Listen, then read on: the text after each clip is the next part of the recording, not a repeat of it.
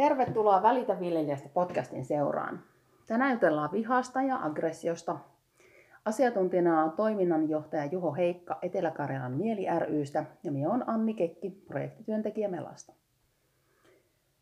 Kerro jotain vihasta. Vihasta.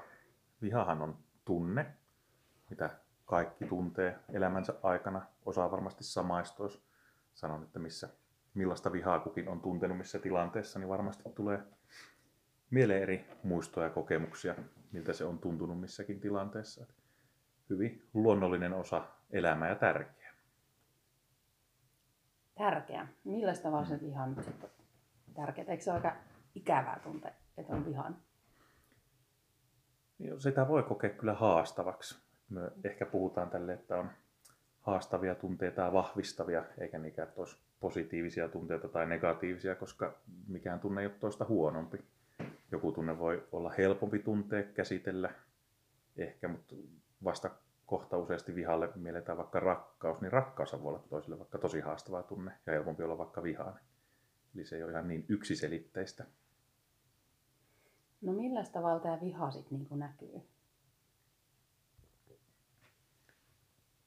Viha voi näkyä tietysti hyvin monella tapaa, jos mennään käytöksen tasolle.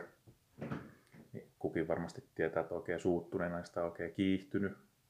Kehollisestikin voi tavarat lennellä ja kädet käydä, suukin käydä. Mahdollisesti harkintakyky ei ole ehkä paras siinä kohtaa, kun ollaan vihane tunteen vallassa niin sanotusti. Sitten jotkut jos tuntee, tai kaikki tuntee tunteita eri tavalla. Jotkut pystyy patoamaan sitä vihaakin sisässä ja sitten se näyttäytyy erilaisissa tilanteissa, että se on ehkä niin helposti tunnistettavissa, että joku on vihainen. Toisista näkee heti, mikä, mikä on päivän fiilis, hyvä vai huono, onko vihainen vai ei, ja toisista on vähän vaikeampi tulkita, mikä tunnetila on päällä. Minulle tuli tästä jotenkin mieleen se, että, että huomaako sitä itsekään aina olevansa vihainen? No ei varmasti, kyllä tuo on aika useasti, jos mietitään, menee toiselle sanomaan vaikka, että no rauhoitutaan vähän, niin ei tässä tarvi rauhoittua. Sieltä tulee vastareaktio aika nopeasti. Ei, ja tunteitahan ei suositella opetellakaan tunnistamaan, hallitsemaan, miten, niitä, miten niissä käyttäydytään silloin, kun on siinä tunteen vallassa. Kun olet vihainen, niin silloin ei käydä miettimään, että no minkä takia nyt on vihainen ja mitä tässä pitäisi tehdä. Vasta kun se vihan puuska on ohi, niin sitten palataan siihen aiheeseen, että mikä aiheutti sitä vihaa miten sitä pitäisi käsitellä, miten käsittelin sitä. No miten siinä pitäisi sitten olla, kun on vihainen? No siihen ei tietenkään ole yhtä eikä kahta mallia olemassa. On niin yksilökohtaista. Sanotaanko, että tunteet moninaisuudessaan pitää hyväksyä myös nämä ikävän tuntuiset vihan tunteet muut. Mutta tietenkään, että niitä ei saisi muihin kohdistaa. Se on ehkä semmoinen nyrkkisääntö tuossa. Eli... Nyrkkisääntö, mm. ei saa kohdistaa muihin. Kyllä. Joo. Eli miten sitä tunnet, niin. mutta se ei, saa, ei, ei pureta muihin sitä erityisesti vihan tunnetta. Niin, tuosta nyrkistä tuli nyt kyllä väkivalta heti mieleen, että hmm. liittyykö se jotenkin olennaisesti sitten vihaa? No harvoin nyt hirveästi väkivaltaa suoritetaan vaikka tälle rakkauden puuskassa hmm. tai lempeydellä. Että kyllä siihen yleensä liittyy sitten joku tunnelataus. Hmm. Et silloin viha on aika No ei tarvi olla oikeastaan äärimmäistä vihaa, että se näkyy aggressiivisuutena, vaikka väkivaltana. Se voi olla sitten ihan opittu toimintamalli käsitellä jotain ikävää tunnetta tai reagoida johonkin asiaan. Eli se, että olet vihainen tai minkä vaan tunteen vallassa, niin se ei pakota toimimaan. Se pitäisi aina muistaa, että tunteet ja toiminta on erilliset asiat. No mutta jos ei muista? No siihen sitten, niin kuin sanoin, niin palataan sitten myöhemmin. Että niin. Toki että paras, että ne kädet ei käy ja mielellä ei toista loukattaisikaan, mitä saattaa äkäpäissään tulla suusta päästettyä sammakoita loukattua toista, vaikka ei haluaisi. Niin sitten sitä voi tietysti käsitellä jälkeenpäin, jos nyt tulee tehty typerästi, niin pyytää anteeksi ja lähteä sitten asiaa ratkomaan. Mutta miten sitten siinä tilanteessa, että jos oikeasti itse hermostuu ja sitten tajuaa, että me on ihan raivona, niin mitä sille, että mitä se tarkoittaa, että sitä pitäisi käsitellä, tai mitä siinä tilanteessa niin kuin kai nyt jonkun vinkin voit antaa. Niin tunteita on moni tapa totta kai käsitellä. Mietitään tämmöinen ehkä yleisin, mikä kun vihasta puhutaan, on suuttunut. Sanotaan, että otetaan vähän aika lisää, lasketaan kymmeneen, yritetään mm. rauhoittua siinä tilanteessa. jos mietitään, että se vihaisuuden tunne on siinä just päällä, niin miten saadaan se tilanne laukastua, onko se, se aika lisää, vaikka lähdetkö lenkille, kohdistatko sen kiukun johonkin toimintaan, vaikka kiukkusiivous on monelle aika tuttu, mieluummin johonkin, johonkin mikä ei ainakaan toista, toista satuttaisi, että älä, älä tiuski siipalle, vaan käy vaikka siivoamaan tai lähde lenkille.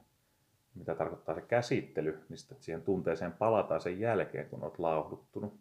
Eli vaikka sitten siihen siivoamiseen purkanut sen tunnetilan tai käynyt lenkillä, mennyt peltoon huutamaan ihan mikä nyt keksii, niin sitten mietitään, että mistä suutuin, miten se tilanne lähti kehittymään, olisiko siitä voinut puuttua jo aikaisemmin, tunnistaa, että okei, alan kiihtymään, pitäisi jotain tehdä, ettei laskisi sitä niin pitkälle, että tulee voimakas vihan tunne. Niin, että siihen voi palata. Ja siis ymmärrätkö nyt oikein, että sitä voi niin oppia hallitsee sitä omakin tunnetta tai jotenkin niin sitä, että miten toimii sit siinä. Kyllä, eli puhutaan tunnetaidoista. Okay.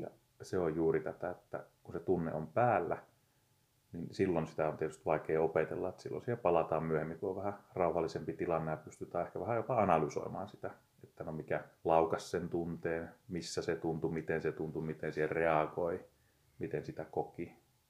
Niin. Eli siihen tunnetilaan vaikuttavia asioita. No mitenkään paljon ihmisillä on sitten tämmöisiä tunnetaitoja? Hyvin sanotaan taas vaihtelevasti. No kaikkeen näihin kysymyksiin, mitä tässä varmasti tulee, mm. niin on tämä, että on niin yksilöllisiä eroja. Mutta sanotaan, että niitä tietysti voi tietoisesti op- opetella, niitä on opittu, meillä, miten, missä ympäristössä on kasvat, kasvettu, sieltä näitä malleja otetaan. No, nykyään perusopetuksessa on jo ala-asteella opetetaan tunnetaidot on osana, mikä on tosi hieno asia. Ja meillä ehkä suomalaisilla on vähän tämä perisynti, että jurotetaan ja vaikka läpi harmaan kiveen ja niistä tunteista mieluummin vähän vaietaan, kun taas niistä puhuttaisiin, mikä olisi se parempi kaava. Eli niitä voi niin kuin lapsena oppia tavallaan siitä ympäristöstä ja jotenkin kasvatuksestakin ehkä saada, mutta tota, entäs sitä aikuisena? Se vaatii sit sitä tietoisempaa työskentelyä niiden tunteiden ympärillä, että uskaltaa just palata niihin. Että monihan vetää sillä, että ne on tämmöinen tulinen temperamentti ja mikäli horoskooppi nyt onkaan tällainen vihuripäinen härkä aina, mutta eihän sen piikki voi kaikkea laittaa. Meillä jokaisella on tietysti tietyt temperamentit, ollaan, ollaanko introverttia, ekstroverttia ja kuka tykkää mistäkin. Mutta huonoa käytöstä ei voi pyhittää pois sillä, että koska vaan on tämmöinen. Onko tämmöinen vihaisuus tai aggressiivisuus tai aggressiivinen käytös, niin jotenkin sitten enemmän niin kuin jotenkin sukupuoliominaisuus. Että onko miehet äkäisempiä kuin naiset tai käyttäytyykö ne? Että jotenkin esimerkiksi väkivaltaa herkästi mun mielestä vähän niin kuin ajatellaan, että, että mieheltä palaa hermoja ja sitten ne lyö toisiaan tai jotain. Hmm. No tuo on ehkä se perinteinen ajattelumalli, niin. stereotyyppisempi, että kiltit tytöt ja touhuvat pojat ja äkäiset miehet jos mietitään sitä vihan tunnetta, miten se näyttäytyy aggressiivisuus, niin aggressiivisuus on meidän yksi temperamentin osa. Toisilla enemmän, toisilla vähemmän, toiset osaa sitä hallita, toiset ei. Ja voi näyttäytyä vähän eri tavalla. Tuossa se ehkä juontaa tuolta, kun mietitään, miten lapset käyttäytyy vaikka. Pojat on vähän enemmän fyysisiä, tytöt sitten taas sosiaalisissa piireissä eri tavalla. Eli ei sitä oikeastaan voi sanoa, miten se sukupuolittuu. Ihan kun tilastoakin katsotaan vaikka lähisuuden väkivaltaa, ei ole suuria eroja kuitenkaan siinä, että miten sitä koetaan. Taitaa olla suhteessa olevista sitten ihan hirveästi valehteli, niin 40 prosenttia lähisuuden väkivallakokijoista on miehiä, 60 naisia. Siinä on kuitenkin vain 10 prosentin ero. Et sitten miten näyttäytyy ja meidän fysiologisista eroista johtuen tietysti naiset ei ehkä ole niin fyysisiä kuin mitä sitten miehet.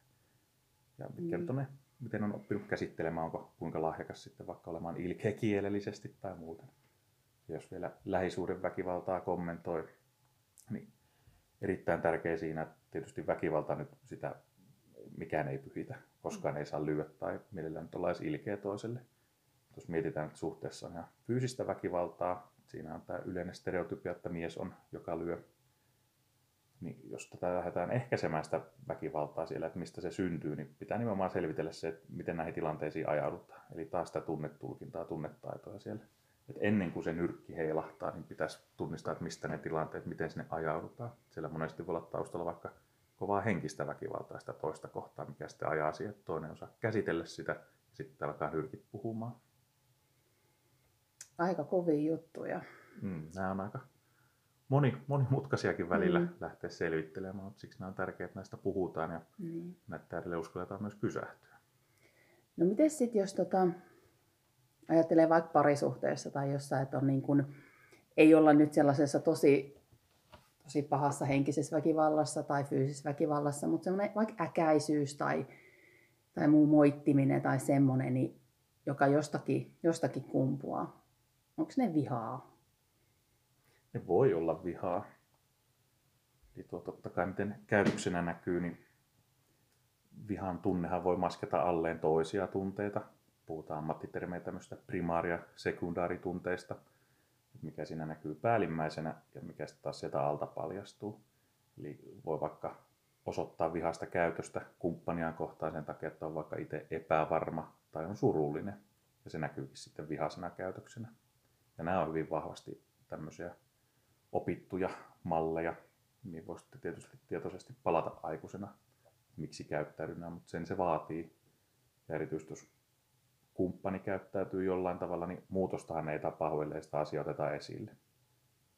Se on tärkeä muistaa, eli jos siihen ei puututa, niin toimintahan vaan jatkuu. Ihminen harvoin muuttuu yksi, kaksi sormia napauttamaan ilman mitään syytä. Onko kaikki viha ja vihan tunteet ja sitten se käyttäytyminen, mitä se sitten tuokaa tullessa, niin onko se kaikki väärin? Varsinaisesti vääriä tunteita ei ole olemassa. Tunnetila on aina aito. Sitä voidaan miettiä, että onko joku tunnereaktio johonkin asiaan vaikka liian väkevä. Kun mietitään aika helppo vertaus lapsi, vaikka vanhempiensa kaupassa ja ei saakka tikkaria siitä karkkihyllyltä, niin menee selälleen huutamaan ja koko homma menee seis sen takia, niin se on ehkä vähän kova reaktio siihen tilanteeseen huomioiden, mutta ihan aito tunne kuitenkin. Sama se on aikuisillakin. Niin niitä vääriä tunteita ei ole olemassa, on ihan aitoja ja pitää hyväksyä myöskin, että niitä pystytään käsittelemään, että jos niitä mitätöidään pois koko ajan, että no en ole vihainen ja joku asia suututtaa, niin painetaan se suuttumus pois, padotaan sitä tunnetta, niin siinä yleensä kyllä sitten se on vähän huonompi. Tästä tulee minulle kyllä suomalaisuus mieleen, että ollaanko myös semmoisia, että niinku tavallaan ehkä liittyy tuohon äskeiseen ajatukseen, että se viha ei ole niinku jotenkin, se on vähän noloa tai näin, niin on, onko se sitten helpompi vaan, että ollaan, niin kuin painetaan se tunne pois jotenkin, eikä oikeasti palata siihen ollenkaan. Mistä se kertoo ja mitä, mitä se on? Jos suomalaisuudesta mietitään, niin meillä ehkä on vähän tämä vaikanimisen kulttuuri, mikä nyt on ylisukupolvellinen asia ja ihan ymmärrettävää tuolta sodista lähtöisin ja näin poispäin, että on maa pystytty rakentamaan, niin joku veteraani jossain sanoikin, että ei siinä hirveästi keretty miettiä, että miltä nyt tuntuu, kun piti talo rakentaa ja muksut kasvattaa ja lehmä lypsätä ja muut tehdä. Ei siinä ole hirveästi ollut aikaa sille, toisin kuin nykyyhteiskunnassa, mikä takia onkin tärkeää, että näistä asioista nyt sitten puhutaan, että mitä helpommaksi elämä menee, niin sen enemmän meillä on mahdollisuutta tarkkailla, että miltä meistä tuntuu, miksi on näin, tehdä arvovalintoja ja muuta, että kun kaikki energia emme vaan siihen selviytymiseen. Pystytään laajemmin miettimään asioita. Ja, ja se oikeastaan sitten kuitenkin meille varmaan pitemmän päälle hyvä asia, että meillä on tämä mahdollisuus. Että se semmoinen pelkkä selviytymismoodi, niin se ei välttämättä ole elämänlaadullisesti kauhean hyvä. Ei välttämättä. Tietenkään toihan kuka tykkää elää mitenkin, mutta toki se mitä enemmän vapautta on yksilöllä olla miten haluaa elää, tarkkailla, keskittyä itteensä, niin aina se on toki hyväksi meille. Niin muuten, niin, tuli mieleen tästä, että ehkä se joskus tämmöiset vihatunteet voi tulla niin kuin siitäkin, että ei voi olla, elää sellaista elämää kuin haluaa. Jossain maaseudulla niin herkästi saatetaan ajautua sellaisiin elämäntilanteisiin, mitkä ei enää tyydytäkään, niin Hmm. siinä voi tulla semmoisia aika patoutuneita vihan tunteita. Kyllä. Joo, ja sehän on tietysti aika sumppu, jos mietitään, että alat kokemaan vihaa omaa elämääsi, omaa elämäntilannetta kohden, ja sitten näe sitä pääsyä ulos. Mietitään, että tuommoisessa tapauksessa niin viha tai suuttumus, turhautuminen, sehän on reaktio johonkin vallitsevaan tilanteeseen. Ja miksi reagoidaan, niin, niin itse viestimme itsellemme, että jotain täytyisi muuttaa. Eli muutosta huudetaan siinä kohtaa. Sehän ei tarkoita, että tarvii nyt myydä kaikkia aloittaa uusi elämä jossain sivussa nollata, vaan mietitään, että taas mikä asia se on, mikä turhauttaa. Se voi olla ihan pieniä asioita, että järjestellään jotain päivän töitä uudestaan, huoletaan vähän perhettä, parisuhdetta, että saadaan sitä positiivista taas. Tuo on myös tärkeää tuossa muistaa, että se hyvä ruokkii hyvää ja negaatio negaatiota. Että viha voi myös syventää itseään. Minkälainen kokemus sinulla siitä, että liittyykö tämmöinen niin kuin, vihan tunteet tai, tai siitä tuleva puhumattomuus tai muu, niin liittyykö sitä jotakin maaseutuun vai onko sitä ihan ympäri Suomea tai kaupungeissa? Oman kokemuksen pohjalta voin sanoa, että on ihan ympäri Suomea ja maailmanlaajuisesti, että ei katso niin sitä aikaa paikkaa. Että jos mennään oikein tuonne suurkaupunkeihin, niin siellä ehkä enemmän on sitten tämmöistä negatiivista tunnetta. Jenkeissä on ihan pystytty tekemään tutkimusta, että ihmisen kävelyvauhista pystytään toteamaan, että minkä kokoisessa kaupungissa asuu.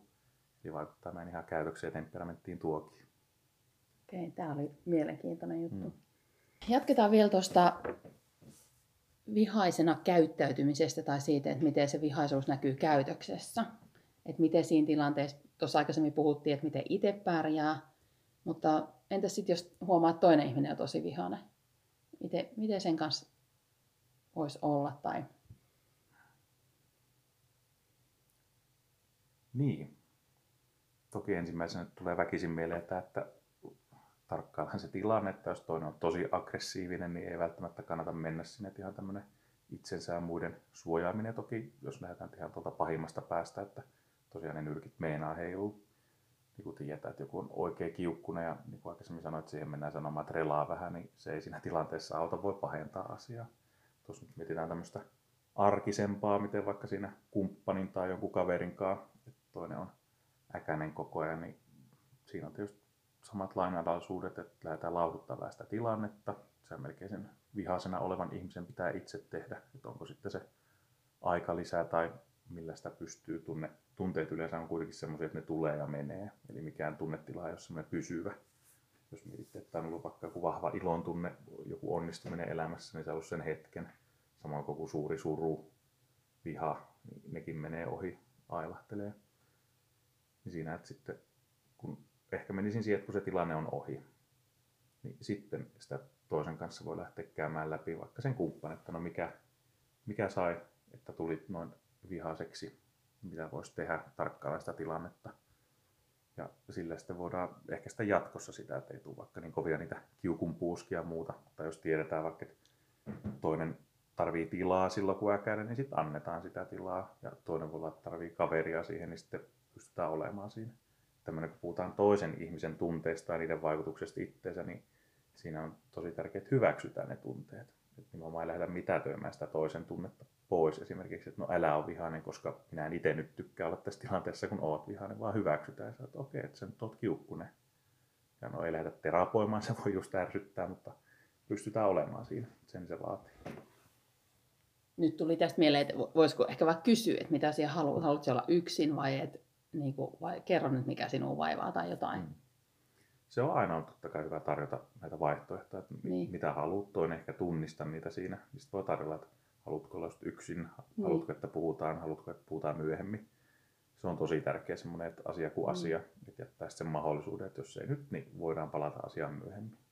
Jos se on semmoinen, että se vaikka sitä suhdetta tai perheelämää toisen käytös paljon häiritsee, niin silloin se on semmoinen asia, että siihen pitää palata myöhemmin tiedetään, että erityisesti aggressiivinen käytös, niin sillä on tapana vaan pahentuu ja syventyy, jos siihen ei puututa. Eli jos on vaikka ihan jo lähisuuden väkivaltaa, niin se ei lähde pois ilman, että siihen puututaan, vaan tutkimusta ja tilastojen mukaan pakavoituu ja pahenee. Eli siihen pitää tehdä muutosta. No mikä se on sitten niinku normaali vihaa? Mikä on niinku sellaista, että ei, ole enää, ei olla vielä minkään henkisen väkivallan puolella? Tai missä menee raja? Erittäin hyvä kysymys. Se on taas näitä kokemusasioita, miten kukin kokee sen, missä se mm. raja, niin kuin tiedetään, että toisilla voi olla vaikka hyvinkin tämmöinen välimerellinen räiskyvä suhde, mihin kuuluu se, että vaihdetaan sanoja toisin puolin tiukkaa, intohi, no niin sanotusti intohimoinen suhde, että ne kaikki tunteet on vahvoja, niin ne hyvät kuin huonotkin, ja toisilla on semmoista tasaisempaa arkea.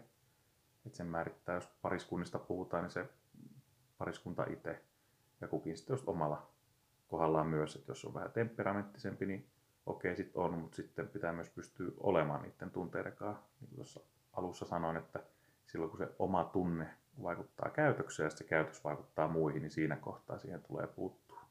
Että mikä siinä, että yksinään olet vaikka todella kiukkunen ja huot ärräpäitä menemään, niin siinä pyörit yksinään vaikka alkoliiterissä ja paiskit menemään, mutta siinä kohtaa, kun alat paiskiin muita tai vaikka lapset alkaa näkemään aggressiivista käytöstä, niin siinä kohtaa siihen pitäisi puuttua.